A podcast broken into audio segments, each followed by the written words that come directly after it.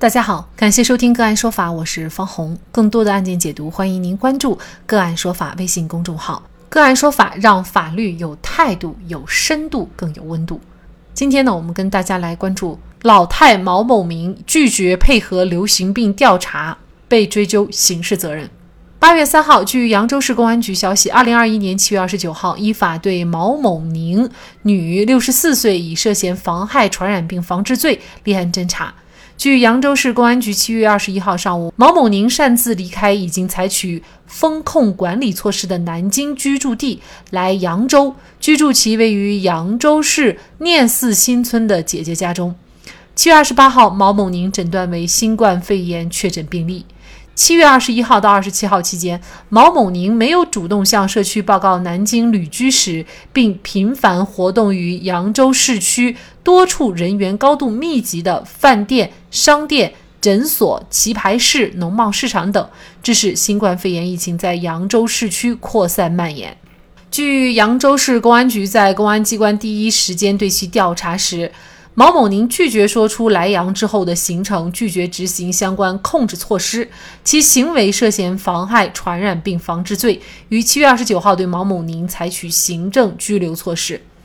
一号确诊病例，六十四岁的毛某宁原本是居住在南京市，七月二十一号由南京江宁区乘大巴前往扬州的姐姐家，擅自离开已经采取风控管理措施的南京。根据健康扬州发布的流调显示。到了扬州的姐姐家以后，毛某宁当天下午就在麻将馆打了近四个小时的麻将，随后的三天连续前往麻将馆，短则三个小时，长则五个小时。此外，网传确诊前毛某宁为黄马借绿马去打麻将，不知是否七月二十二号就有了症状。七月二十二号一早，毛某宁就前往药房买药，他自述是为他母亲购买治疗高血压等的药品。七月二十五、二十六号两天，因为疑身体不适，毛某宁都没有外出。七月二十七号下午，毛某宁骑电动车去诊所就诊，诊所没有接诊。毛某宁前往扬州友好医院门诊就诊以后被确诊。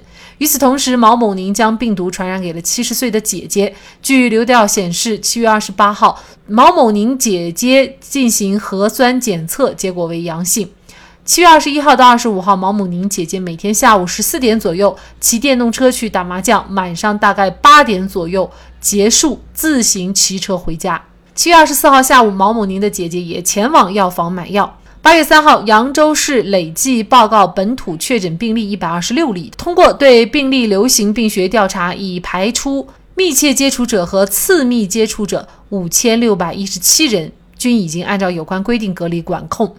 武汉晨报记者梳理发现，值得注意的是，毛某宁的密接患者大多都是六十岁以上的老人，其中还有两位八十岁以上的老人。年龄最大的四十五号确诊病例显示，男，八十七岁。据江苏疫情防控发布会，扬州市确诊的九十四例病例当中，麻将馆暴露人员占百分之六十四。王某宁的行为到底要承担怎样的责任？在疫情管控下，大家如果不能按照要求及时报告自己的。行程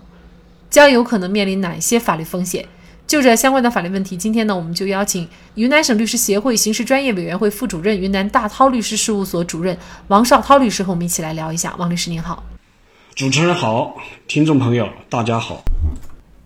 嗯，非常感谢王律师。嗯，现在呢，全国都在要求大家报告这个南京旅居史的情况哈。可能有一些人为了避免麻烦就不会上报，那么像这样的行为是否就已经涉嫌犯罪了呢？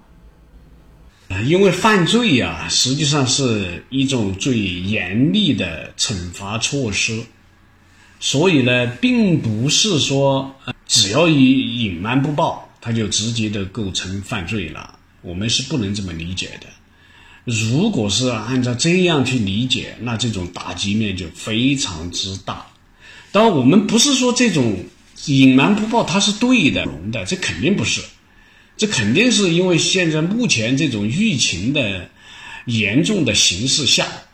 呃，我们要呃对这种行为予以否定的评价，予以谴责。那么，但是这里面啊，有有一些是道德层面的问题，有一些是违反了治安管理处罚法的行政需要行政处罚的行为。只有那些呃造成了严重后果或者已经造成了后果的那些行为，必须要通过刑法来进行惩罚的那么一些行为，我们才能这个作为犯罪来处理。所以我们不能说，因为你隐瞒不报，我们就一律的就以涉嫌犯罪来进行立案的，呃侦查或者处罚。也是有，因为有这样的一个情况的存在，所以呢，在本案当中的毛某宁呢，他就有这样的一个侥幸心理哈，嗯，反正我不报，你也不会拿我怎么样，因此呢，造成了呃如此大规模的疫情的这种爆发啊。但是如果等到已经有这么严重的后果再去处罚，那么在我们看来已经是迟了。如果单从隐瞒不报这一点来说，有没有其他的一些处罚措施呢？我们的行政处罚法当中第五十条专门有一条，就是非常明确，就是说，如果拒不执行人民政府在紧急状态情况下依法发布的这些决定命令的，在这种情况下，它是违反治安管理处罚的行为，可以处五日以上十日以下的这种拘留，并处五百元以下的罚款。那么，像呃目前这种疫情情况下，各地发布的这些决定啊、命令啊，包括国家发布的这些决定命令，那你肯定要去执行的。如果你不去执行，就可能轻，有可能就是治安管理处罚法要受到这种处罚、拘留、罚款。当然，如果也造成了一些后果，那么有可能就涉嫌犯罪了。那么，在哪些情况下会构成这种？本案当中可能涉嫌的所谓呃妨害传染病呃防治罪的这么一个罪名呢，我们刑法规定了专门有这么一条明确的规定，但是对这种规定该怎么适用，这个是呃两高就是最高人民法院、最高人民检察院两部公安部、司法部专门有一个关于依法惩治妨害新型冠状病毒感染肺炎。疫情防控违法犯罪的意见，专门有这么一个意见。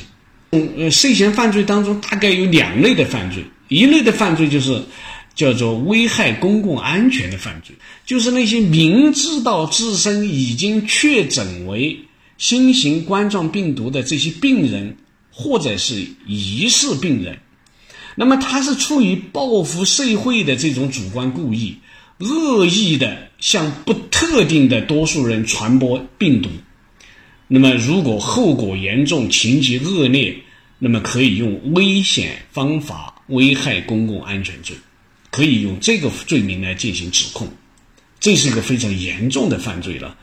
但是如果是其他的，他没有这种故意，他不是为了这种报复社会，他完完全全就是为了省个麻烦，为了省点时间，为了这个自身的一些个人的利益。那么在这种情况下，那么就可能是适用的是妨碍传染病防治罪。但是什么情况下会构成或者说涉嫌触犯了这种法律，构成这种妨碍传染病防治罪呢？大概是要有三个条件，第一个条件就是确诊为新型冠状病毒的这种病人，或者是疑似病人。你这个这个条件，这个是一个大前提，就是你必须要有这个确诊，或者说，呃，要么是直接的病人，要么就是呃疑似病人。第二个条件就是你要拒绝隔离治疗，呃，或者说在隔离治疗期间这个。这个期限还没满的时候，你擅自就脱离治疗了，啊，跑了，跑出去了。第三个条件就是，你引起了这种新型冠状病肺炎的这种传播，或者有传播严重危险的这种行为。那么要同时具备这三个条件，他可能才会构成这个犯罪，而不是说，呃，因为仅仅一个隐瞒行程呀，或者隐瞒自己的这些经历啊，你就直接就构成犯罪，这个呃不是这样的。这个我们的刑法是要打击的这些是最严重的一种，已经造成了最严重的这种社会，呃危险性或者危害性的这样的行为，所以我们不能说一旦有这些隐瞒，你就必须要用刑法来进行惩罚。那事实上呢，毛某宁除了瞒报南京旅居史以外呢，他还有一个情节就是拒绝说明来扬来到扬州之后的行程，又拒绝配合流行病调查。行为呢，如果说前面的是存在一种过失的话。后边的这个完全就是故意了哈，那让我们感觉他的这种行为的严重性就会更加严重，而且呢，网传就是他为了去麻将馆打麻将，为了从已经封闭的南京来到扬州，他是使用了别人的绿码，然后蒙混过关的这一系列的行为，我们感觉都非常的恶劣。那么这个是否会被加重处罚？其实它是一个构成这种犯罪的一个条件。他刚才你刚才的主持人谈到的某某的这个行为啊，其实他已经满足了，就是刚才我讲的，构成这种妨害传，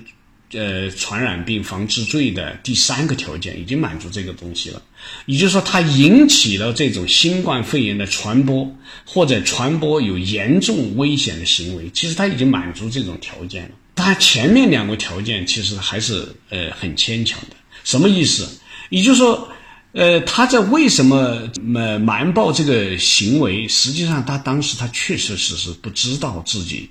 呃，已经是新冠肺炎的确诊患者或者疑似病人。那么这里面他有一个问题，就是说，疑似病人，什么叫疑似病人？是不是从疫情遇这个危险的中风险、高风险地区来的？他就是疑似病人，不是这样意思。所谓的疑似病人，他必须要专业机构，比如说防疫部门或者医疗机构出具的那个诊断证明或者诊断报告上，明确疑似病人，或者是确认病例